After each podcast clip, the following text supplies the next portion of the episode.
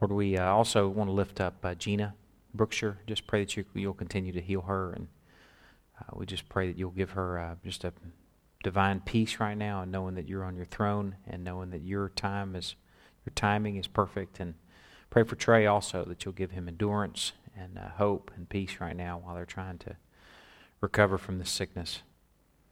Uh, Lord, we love you so much. We just uh, look forward to to enjoying you tonight. In Christ's name we pray. Amen. Okay, we're going to start in Genesis 12.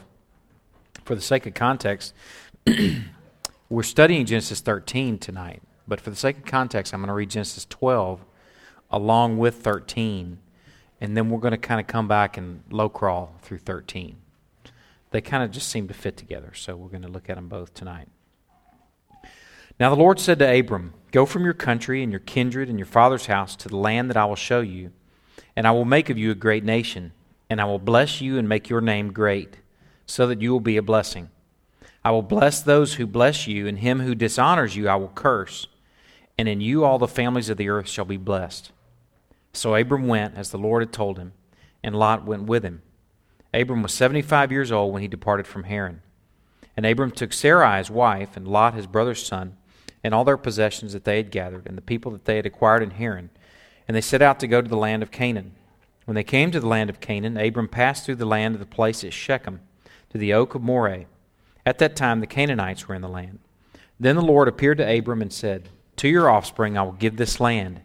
So he built there an altar to the Lord who had appeared to him. From there he moved to the hill country on the east of Bethel and pitched his tent, with Bethel on the west and Ai on the east. And there he built an altar to the Lord and called upon the name of the Lord. And Abram journeyed on, still going toward the Negeb. Now there was a famine in the land. So Abram went down to Egypt to sojourn there, for the famine was severe in the land.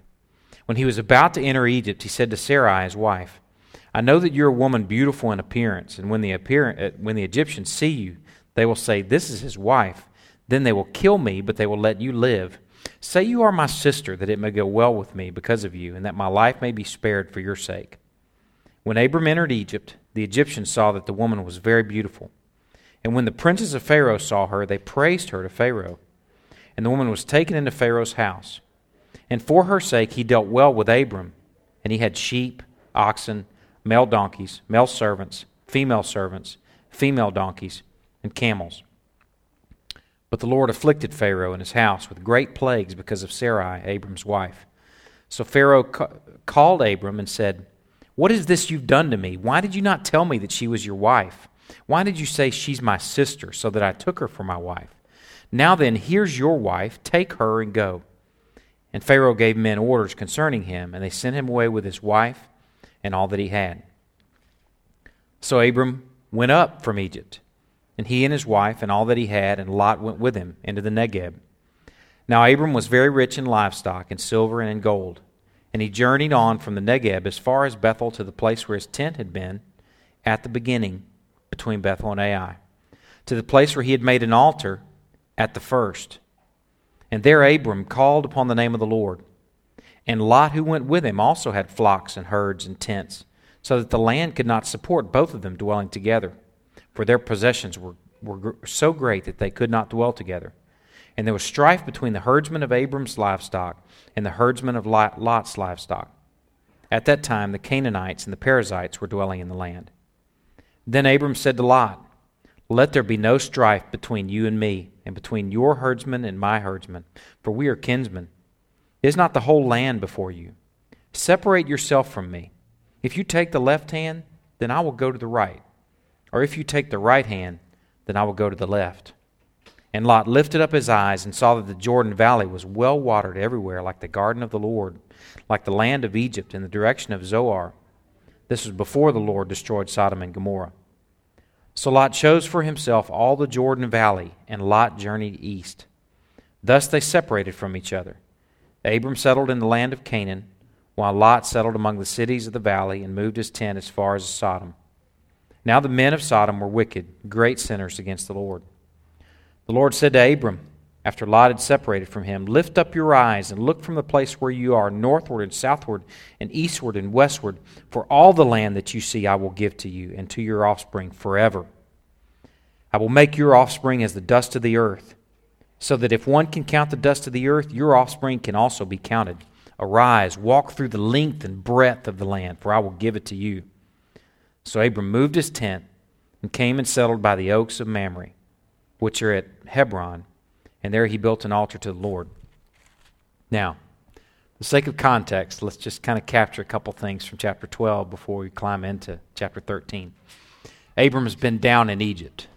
You know, the geographical, the elevational references there of going down into Egypt was a picture of his spiritual journey when he went to Egypt. He stepped outside of God's will. And in this whole chapter 12, this picture where he stepped outside of God's will, there's no worship and there's no words from God either. There's no altars, at least this foray into Egypt. There's no worship, there's no altars, and there's no word from the Lord. Abram's been on his own program, and he's been walking by sight, protecting his own life at the cost of his own wife's honor.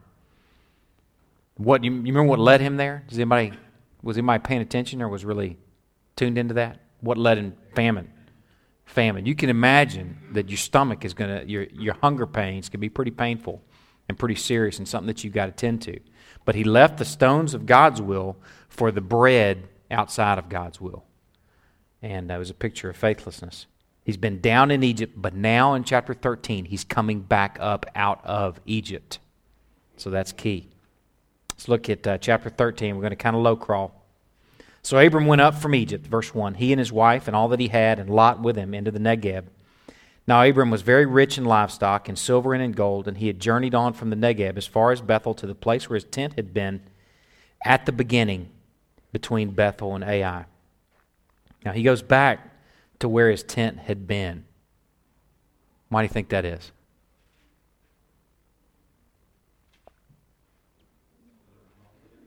What's that?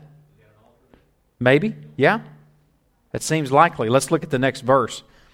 He went back to the place where he had made an altar at the first, and there Abram called upon the name of the Lord. He goes back there, just like he said, because there's an altar there, but he goes back there for a specific purpose. And what is that purpose?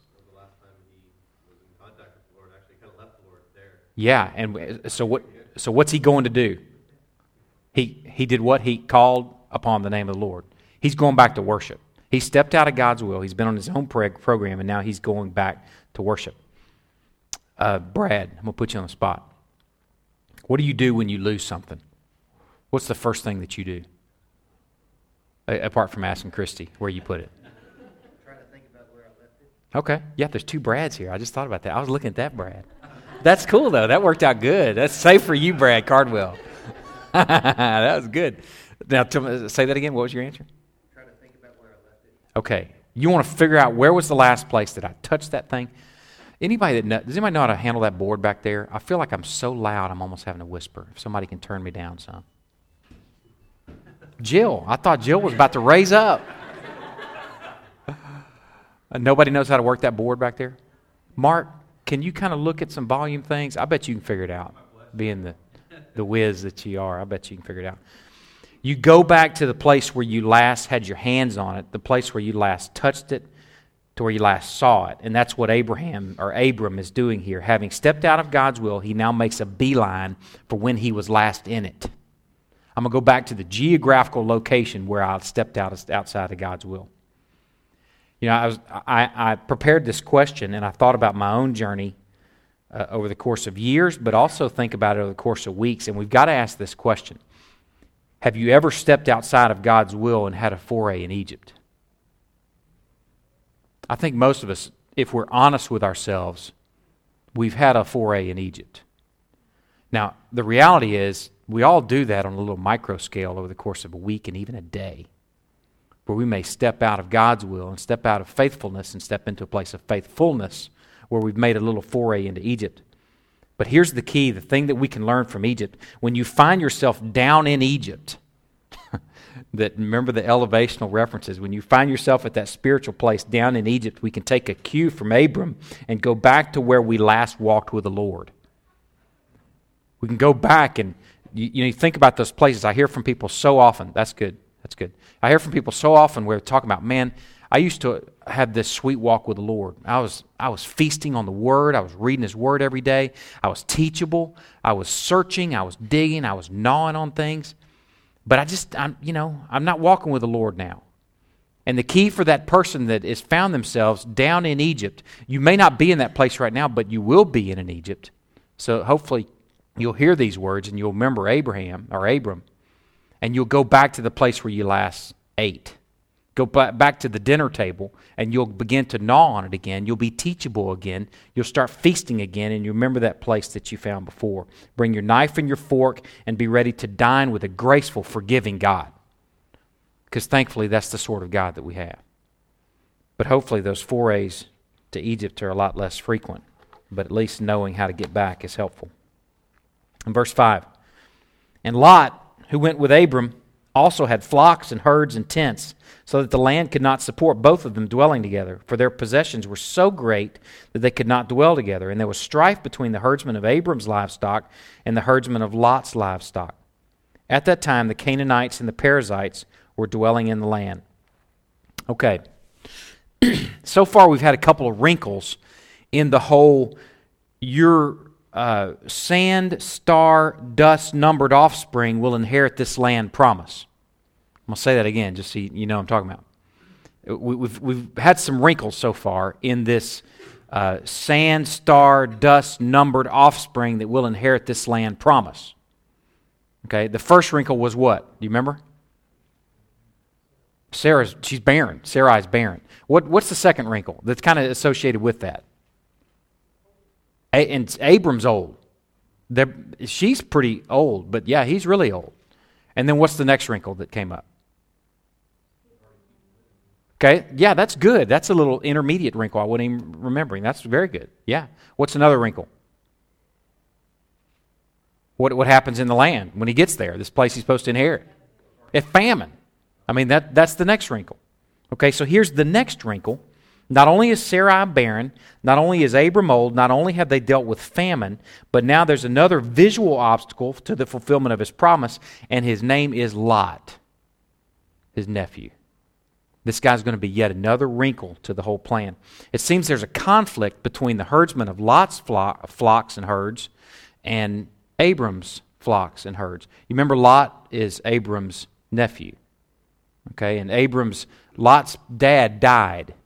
So Abram, being the, um, what seems to be the benevolent uncle, takes him under his charge and tends to him like, almost like he's his own son. But there's a conflict between these herdsmen, and apparently the land cannot support. These flocks are so big, the herds are so prolific that the land can't support both flocks, in addition to the Canaanites and the Perizzites living there. The Perizzites, it seems, were not offspring of, of Canaan, but Perizzites were actually kind of a term that referred to those that lived in the countryside.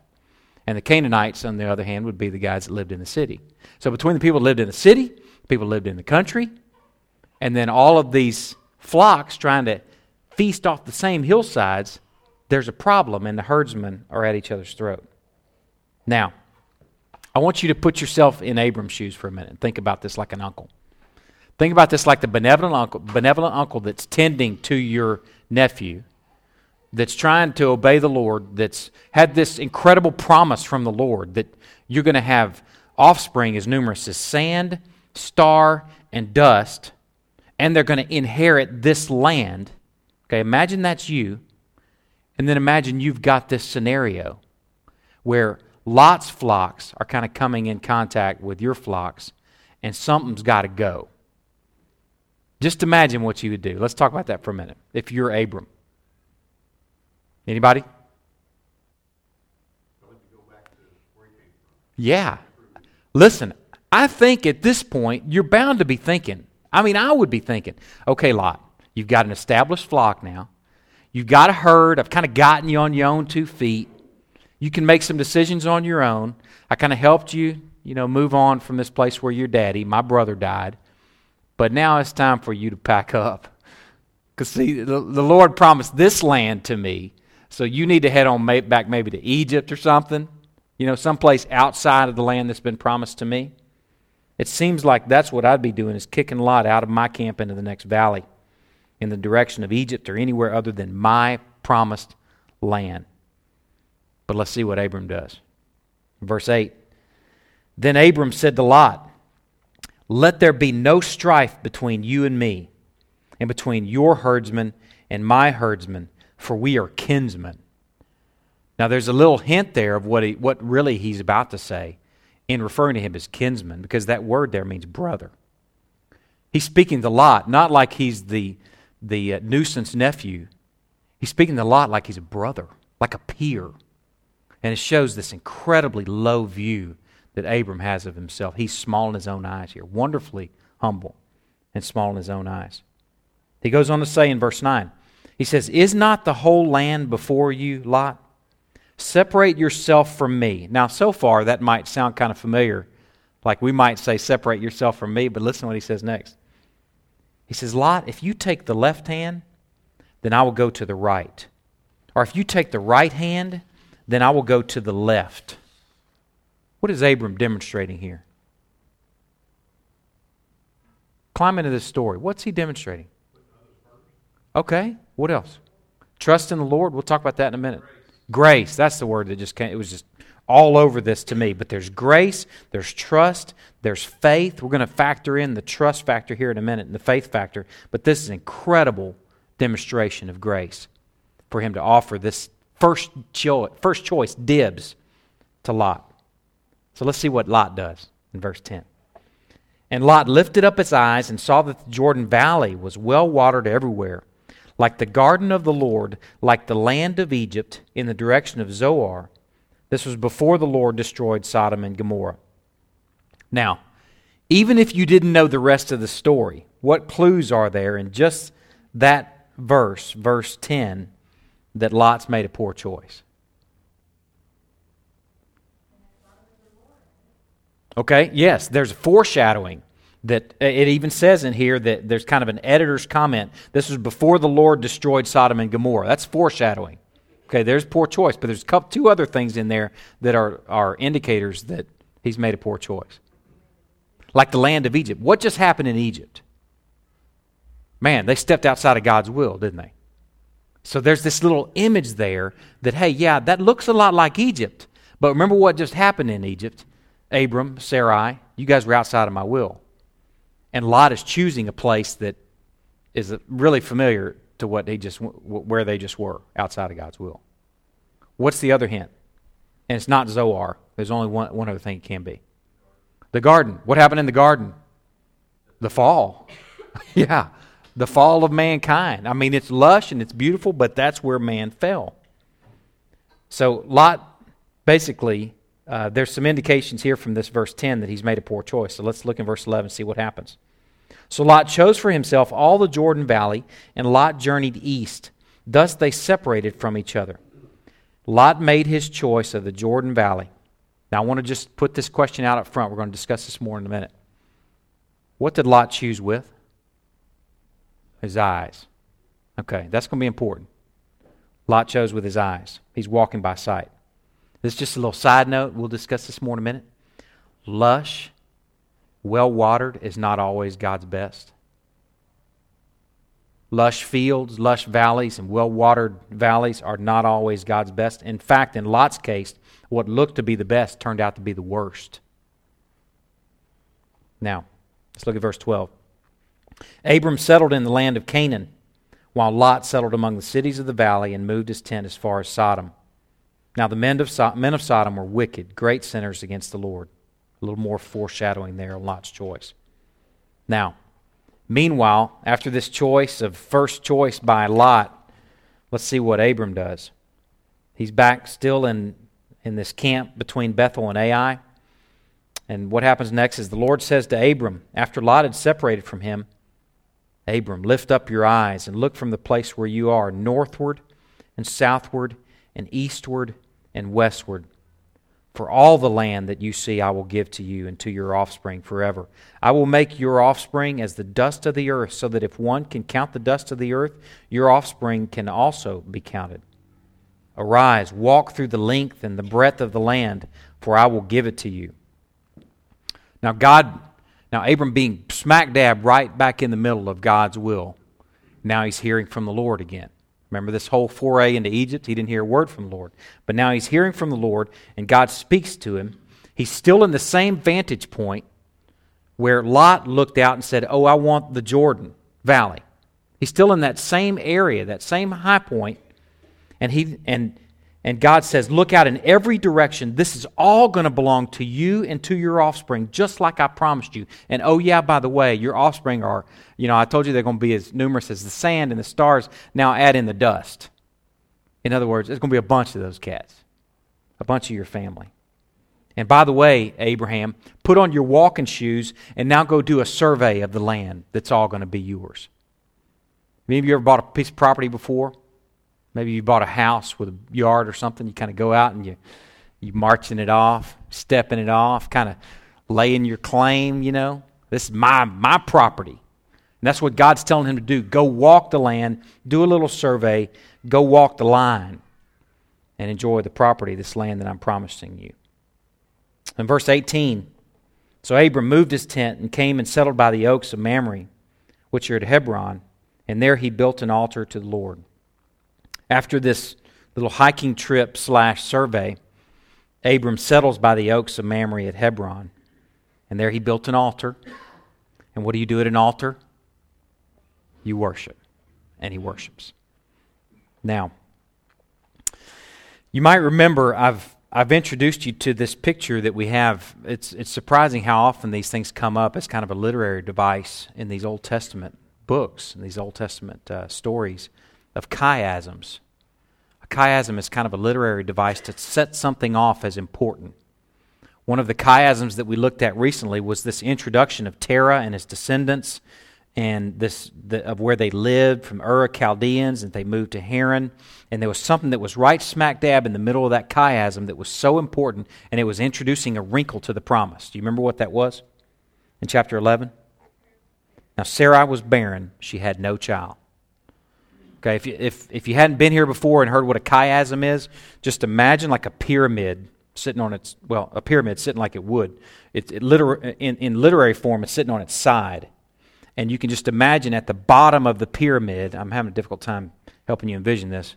It look like a Sesame Street episode or something.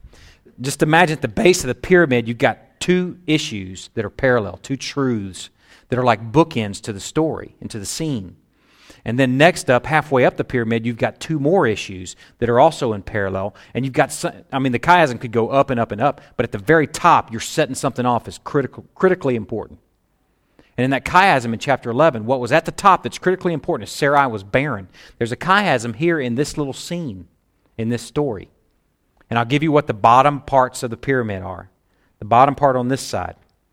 Abram is at his Bethel altar with Lot. The other side of the pyramid, Abram is at his Hebron altar without Lot. Okay, now halfway up the pyramid, Abram's speech and his offering of the land to Lot. On the other side of the pyramid, God's speech and his offer of the land to Abram. And then at the very top of that is the next wrinkle that we considered tonight Lot's choice of the lush land, right in the middle of it.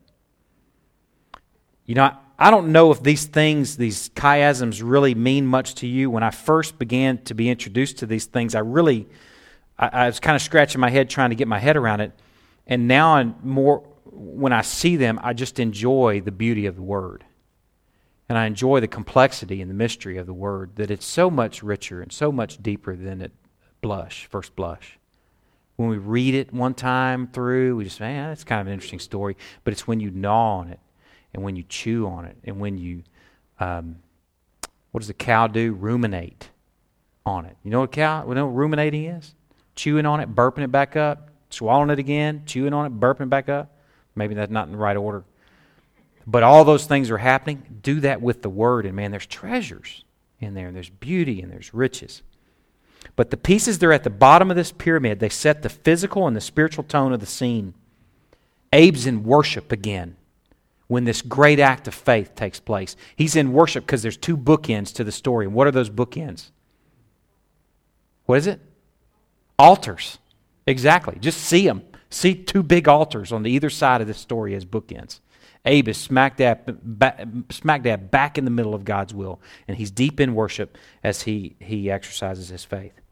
Now, halfway up the, uh, the pyramid, those part way up show Abraham giving his rights and God's blessings on Abram's peacemaking, and God reaffirms his promise. And then at the very top, this is so important, the, the top of the pyramid, Lot's wicked decision not to defer to his uncle.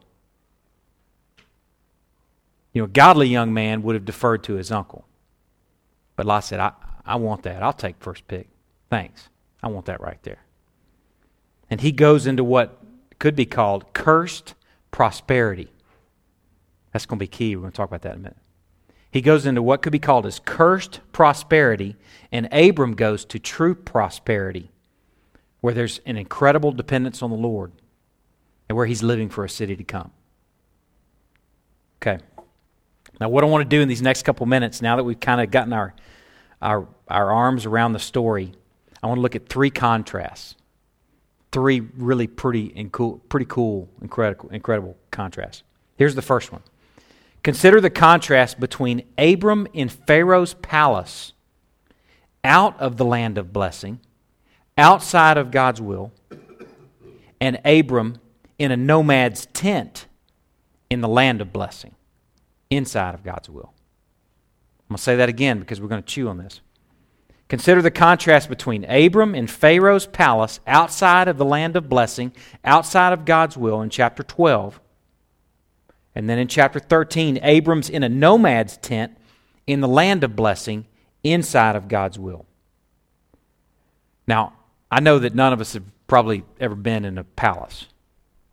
Uh, maybe you have. I've never been to one. But I can imagine what Pharaoh's palace was like. I bet they had grapes. You know, that's part of palace life, right? People feeding you grapes. Fans, you know, they're fanning you everywhere.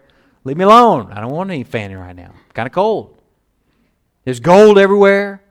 I mean, you can just imagine, man, fine linen, purple, just this palace setting, the opulence, all the trappings that the world had to offer. Yet, Abe, while he's in Pharaoh's palace, has compromised himself, he's compromised his marriage, and he's driven by cowardice and faithlessness while he's eating the grapes, being fanned, and laying on ivory beds of ease outside of God's will. Now, compare that to his tent life where he's living like a nomad, where he's back in God's will, where he's mobile and agile. How many of y'all camp? Now, I'm gonna talk. I'm talking real camping with a tent. I'm not talking with these big high-speed mobile homes, you know, or these uh, motor homes. Or, you know, I'm talking like real tent camping. How many of y'all done any tent camping? Okay. What are some of the things you have to do when you tent camp? Well, that's right. If you're not at some like a KOA or some organized campground, you got to set up a latrine, some sort of some sort of bathroom situation. You got to take care of water. You got to take care of all the rain possibilities and how you're going to keep dry. You got to deal with uh, bugs, okay, clotheslines. I mean, you got to hang clotheslines out. You got to figure out how you're going to light your light your way at night if you're outside making cocoa at night before bed. I mean, that's just part of it. And just uh, just imagine the reality that here Abram is inside God's will, and yet he's living in, in, in a nomad's tent. He's mobile and agile. He's living more simple, simple, but yet more complicated than palace life. In some weird way, it's simpler, but yet it's complicated and it's harder because you have to take care of more things. You have to get your own water. You have to make your own bathroom. You have to set your own clotheslines out. And the cool picture when you contrast those two things of him being outside of God's will in Pharaoh's palace and being inside of God's will and living in a tent like a nomad is his living arrangements in the will of God are an illustration of the life of the believer. His living arrangements inside the will of God are an illustration of the life of the believer. We're campers. We're nomads. We're pilgrims. We're mo- mobile and agile. We're ready to pick up and move out whenever He tells us. Some of y'all, some of y'all might remember at the elder ordination when we were looking at Ezra and Nehemiah, when the nation of Israel was in, in captivity in Babylon. And I, I remember saying at that point that God has called some men, like he did with Ezra and with Nehemiah. He's called some men to call to the people of God and say, let's not build mansions in Babylon. Let's go back and build the city of God.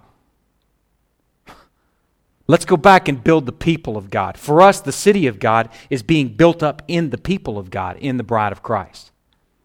But let's not build mansions. Let's live in tents. Let's live like pilgrims. Let's live like nomads. Let's live like campers. Now, here's the reality your house might be pretty cool. But the reality is, if you're a believer, please let it just be a house. Please let it, in fact, be a little bit more like a tent that you can walk away from at any point. We should be living like the Jewish family on the eve of Passover. Remember that about a year ago?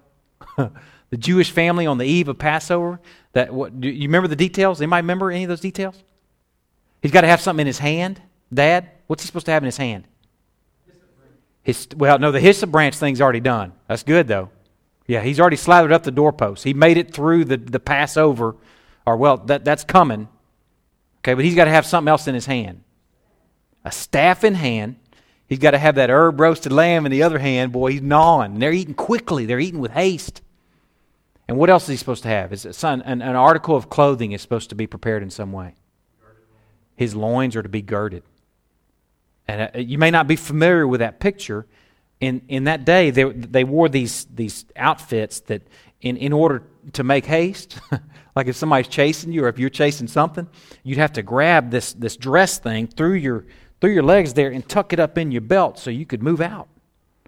And he said, Go ahead and do that. Go ahead and get your staff in hand. Go ahead and have your gear packed and eat quickly because you need to be ready to move out. And that's the way the people of God ought to live. So, the way this guy's living, this Abram living inside the will of God, is an illustration of the way the people of God ought to live like campers, not building mansions in Babylon. Now, keep your finger in Genesis and look over in John chapter 1, verse 14.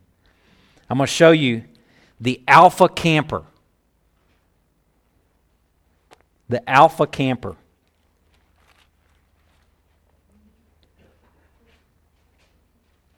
John chapter 1, verse 14. and the Word became flesh. Who's the Word? Let's make sure we all know who that is. It's Christ, okay? The Word became flesh, and He dwelt among us. And we, having seen His glory, glory as of the only Son from the Father, full of grace and truth. This picture of Him dwelling among us is a picture of Him pitching His tent. In the original language, in the Greek, that word means tabernacled. That's a word mean, meaning tent.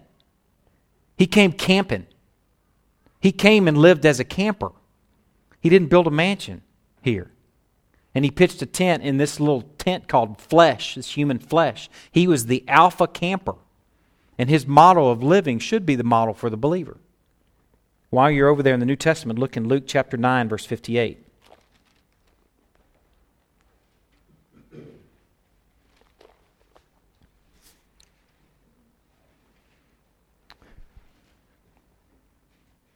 Just for the sake of context, verse 57 as they were going along the road, someone said to him, I will follow you wherever you go. And Jesus said to him, Foxes have holes, and birds of the air have nests, but the Son of Man has nowhere to lay his head. That's the character of our Lord's ministry. It's agile, mobile. He's like a nomad, he's like a camper, he's like a pilgrim. And at this point, you might be thinking, uh, does this mean you, we're all supposed to go sell our homes? I don't see a for sale sign in front of your home on Woodland Avenue, Woodland Drive. Where do we live? I don't see a for sale sign in front of your house. It may mean you're supposed to sell your home. It may. I don't think there's a blanket picture here that all of us need to go sell our homes. But it may, in your specific case, mean that if it's, if it's something that you are married to that owns you, then maybe you should. If you couldn't walk away from it at any point. I think ideally what this is saying to all of us is that we're to live as pilgrims and nomads and exiles and sojourners and campers living ultimately for the city to come. We may live in a house, but we shouldn't be owned by that house. And we shouldn't be um, living for it. Okay, the next contrast. Contrast between the faithlessness of Abram in his Egypt foray in chapter 12, where he goes off to Egypt. We're contrasting his faithlessness and his faithfulness in the land of promise. Okay, the contrast of his faithlessness in Egypt and his faithfulness in the land of promise. How many times did Abram hear for the Lord in Egypt? Uh, zero. Nair. That's southern for none. Nair. Nair bit. He didn't hear a peep from the Lord. This turned out to be, although it was the land of affluence for him, he found plenty of bread. he was leaving to go and looking for bread. He found plenty of that, but it turned out to be the land of silence. He left the voice of God when he went looking for bread. He said basically, things are just too crummy for me here. I can hear the Lord. I'm walking with the Lord, but I don't have anything to eat. Things are just a little bit crummy for me here, so I'm bailing on his program and I'm going to go on my own program. And I think the thing we've got to consider whenever we consider him, now, I may have eye contact with you right now, and this is why I'm sharing this with you. There are people that need to hear these very words tonight. People that I've been walking with for the last four years that need to hear these very words, but they're not here tonight because maybe they didn't hear this when I shared it before, or maybe I didn't share this before. And they've left the stones of God's will trying to find bread of their own will. So I'm sharing this tonight while all of you might be smack dab in the middle of God's will. I'm sharing this as an encouragement. Don't expect to hear God's leading when you're faithless in His provision and His design.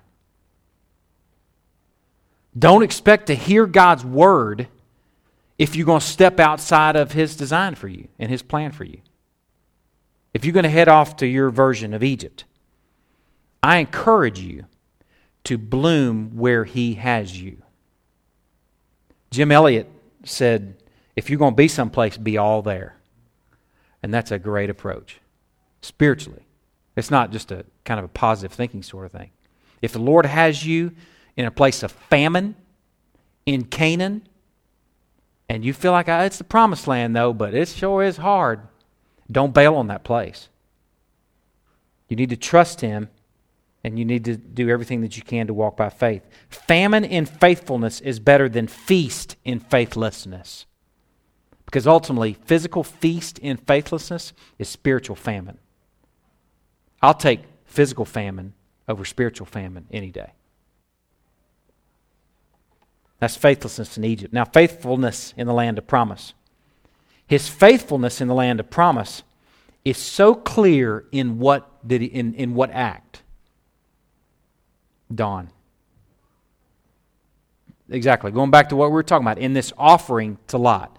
In offering first choice to Lot, not knowing what Lot's going to choose. In, in offering that to his nephew that he didn't have to, in having a low view of himself, being small in his own eyes, it was an incredible picture of faithfulness. He trusted that God would make good on his promise and follow through on his covenant. And he's learning these things that, first of all, barrenness and old age can't and won't deter God's plans. barrenness and old age can't and won't deter God's plans. He's seeing that famine now, he's learning that famine can't and won't inhibit God's faithfulness. And he's trusting that even a greedy nephew can't and won't restrain God's future plans for him. Abram's faith, it's a pretty cool picture here. Abram's faith frees him to be generous. Abram's trust in the Lord that this God is going to provide for me like he said he was going to frees him to be big hearted and open handed and generous. You want to know where generosity comes from? It comes from faith. Show me somebody that's generous and big hearted and open handed, I'm going to say they got a big faith. Show me somebody that's greedy and not generous toward the Lord and not generous toward other people, and I'm going to say, got a little bitty tiny faith, if any at all. And the weird thing is, if you got a little bitty tiny faith, and you're saying, oh man, I'm kind of greedy. Yeah, I'm not generous toward the Lord or other people in need. Pray that the Lord will make you generous. Pray that He'll make you generous toward Him and generous toward others, and you'll watch that faith grow with it because you'll see Him bless you in a way that you can't figure. See, He owns math, He made math. Are you going to let the calculator guide the way you live and love? Are you going to let God's promises guide the way you live and love? Man, Quicken is cool, but Quicken ain't my God. This tells me what the character of my God is. And he tells me that if I'm big hearted and open handed, and if I'm generous toward those that maybe even don't deserve it, like little nuisance nephew Lot, that he's going to bless me, I'm going to believe it. I'm also saying that to a bunch of people that I just encourage y'all to be generous toward God. And you think, you know, the reason I don't, I don't hit this often is because it, it, it always sounds self serving when it comes from a guy that's on the payroll. But sometimes I wish I wasn't on the payroll for that very reason, so I could speak truth to some of y'all where people would listen. I'm telling you, it's the, it's, God has blessed us so much in being generous toward Him and generous toward other people. I don't get paid on commission. It's ridiculous. I'm begging y'all, man. I know some of y'all are faithful and smack dab in the middle of generosity toward God. Those of you who aren't, if you're having money problems, you're going to live there. Get comfortable living there because you'll stay there. Man, I just encourage y'all to be faithful in that. If you're going through difficult time with provision and job and etc., give generously back to the Lord. It is an act of faith that God will bless. I make that promise to you. Now, the next contrast. Contrast between Abram's faith and Lot's sight. This is a contrast between Abram's faith, faith and Lot's sight. Now, I asked this question we were considering Lot. How did Lot choose? With his eyes, by sight. It's interesting here in verse 10 of chapter 13 that it says, um, And Lot lifted up his eyes and saw that the Jordan Valley was well watered everywhere like the garden of the Lord. This picture of being well watered, this area of the Jordan Rift, it's kind of almost like it wouldn't be like the Atchafalaya Basin. Y'all ever driven between Baton Rouge or New Orleans, or you on that 20 miles of bridge? You're like, man, I didn't know there's much water in the world. It wasn't like that, but it was pretty wet, and probably still is. The Jordan Rift had all kinds and has all kinds of streams, brooks, and uh, springs that are feeding this area, this system. And the natural eye would look at this lush valley and all these, these streams and brooks and rivers and say, well, pff, you giving me a choice to live where I want to live? Well, that makes sense. Because the natural eye is going to, or the natural man is going to be driven by what he sees and what he thinks makes sense. But Abram, on the other hand, chose by faith, trusting the God of the promise. It's interesting that the contrast between the Jordan Valley and the Hebron area there, the Hebron area, is uh, uh, the Hebron area. I'm trying to think of a different way to say that. The Jordan Valley and the Hebron is kind of a plateau there. Is in the Jordan Valley, there's these streams providing water. On the Hebron area, it's all dependent on rain, which is interesting, interesting contrast, uh, contrast. Abram chooses by faith a place where he's going to have to depend on the Lord to provide sources of water. A place of dependence, a place of faith. This would be like you passing on a promotion or a new position or a different position for more money, i.e., the lush, stream fed fields of the Jordan Valley, and being content with the more tent like dwellings in simple fields of Canaan. How about that? Sometimes you think it's God's blessing that you got time for overtime overtime opportunity. Sometimes you think it's God's blessing that you got a, pay, a job that's going to pay you twice as much that's in Dallas, where you're going to commute three hours a day. Sometimes you think it's God's blessing that you're going to get promoted. It may not be a blessing. It may be a test where God's trying to test you to see what really matters to you. Because lush is not always best. And the Jordan Valley may not be ideal. It might be like you moving from a large home and a big salary into a more simple lifestyle in hopes of spending more time with your family shepherding and readying them for the city to come. How about that? Man, we're campers, right? That's pretty radical, isn't it? That's kind of counter to the health wealth gospel, isn't it? It might be taking a smaller job less pay, but spending more time being a daddy and a wife and a family and a people building the city to come. Christ modeled this. Turn to Philippians 2. He was the alpha model of this.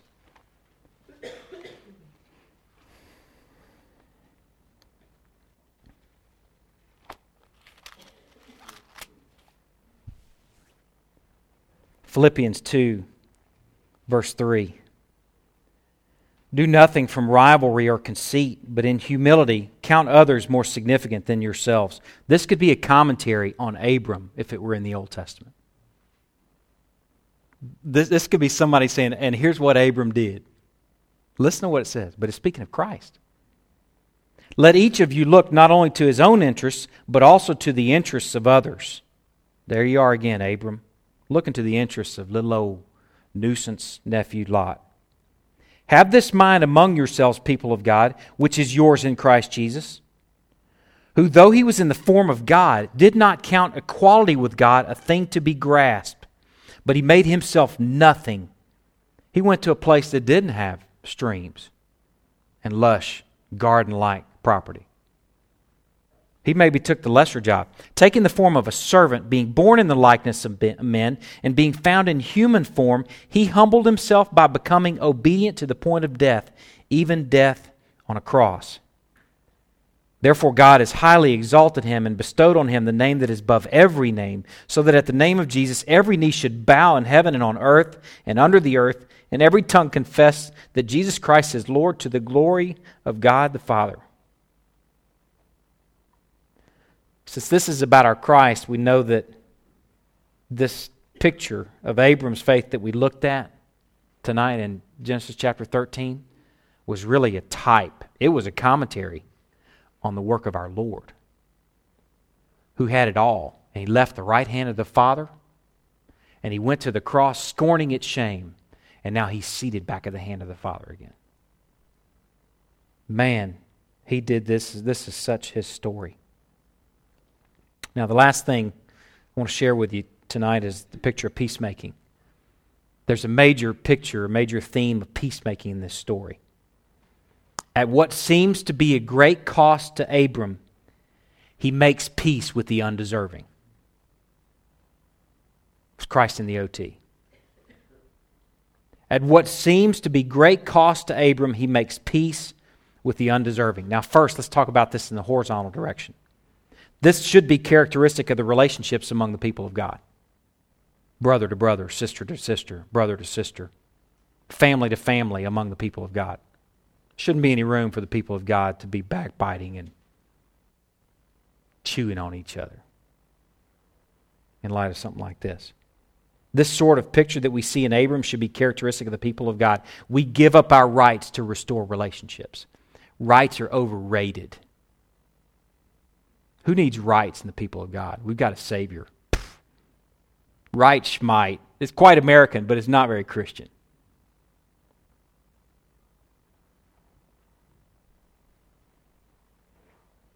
If we're to do this, let me just share a passage with you in regards to this mindfulness in the horizontal direction, this gentleness, this um, lowliness, this rights, sacrificing mindset toward each other. Proverbs chapter 25, verses 21 and 22. Say, if your enemy is hungry, give him bread to eat. If he's thirsty, give him water to drink. For you will heap burning coals on his head, and the Lord will reward you. If we're supposed to be that big hearted and open handed toward enemies, what ought we be toward our brother and our sister? Man, I, I, think the Lord has guarded us these last four years, last four and a half years, from much of this happening. He just seems to just do a, just a wonderful, graceful work of quenching the fires of discontentment. Because they all, I mean, if, if you've got people in a church, it's going to happen. But they don't seem to last long here. And I think it's because we're all just so shocked and amazed by the cross. There's no room for it. Are you kidding me? How could we be mad at each other? How can we be fighting for our rights? There's just no room for it. Let's picture of peacemaking. Now, in the vertical direction. At what seems to be great cost to Abram, he makes peace with the undeserving. This is characteristic of the gospel. The last passage I want to show you tonight is in Ephesians chapter 2.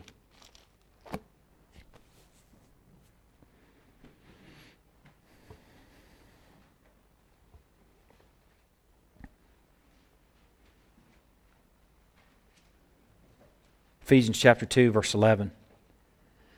Therefore, remember that at one time you were Gentiles in the flesh, called the uncircumcision, by what is called the circumcision, which is made by the fle- in the flesh by hands. Remember that you were at one time separated from Christ, alienated from the commonwealth of Israel, and strangers to the covenants of promise, having no hope and without God in the world. In some ways, Lot is a picture of us. Now, this is referring to the Gentiles and the Jews being reconciled through the work of Christ, but it's also the picture of the lost being reconciled to the people of God through the work of Christ. It's breaking down walls between two people, Jew and Gentile, but it's also breaking down walls between lost and found. And in this case, we're a picture of Lot, having no hope without God in the world, having no daddy, being an orphan. But now in Christ Jesus, you who were once far off have been brought near by the blood of Christ. For he himself is our peace, who has made us both one, and has broken down in his flesh the dividing wall of hostility, by abolishing the law of commandments and ordinances, that he might create in himself one new man in the place of two, so making peace. This picture of what Abram did with Lot is a picture of what God has done with us. He gave us uh, blessings and he made peace with us when we really didn't deserve it. Let me pray.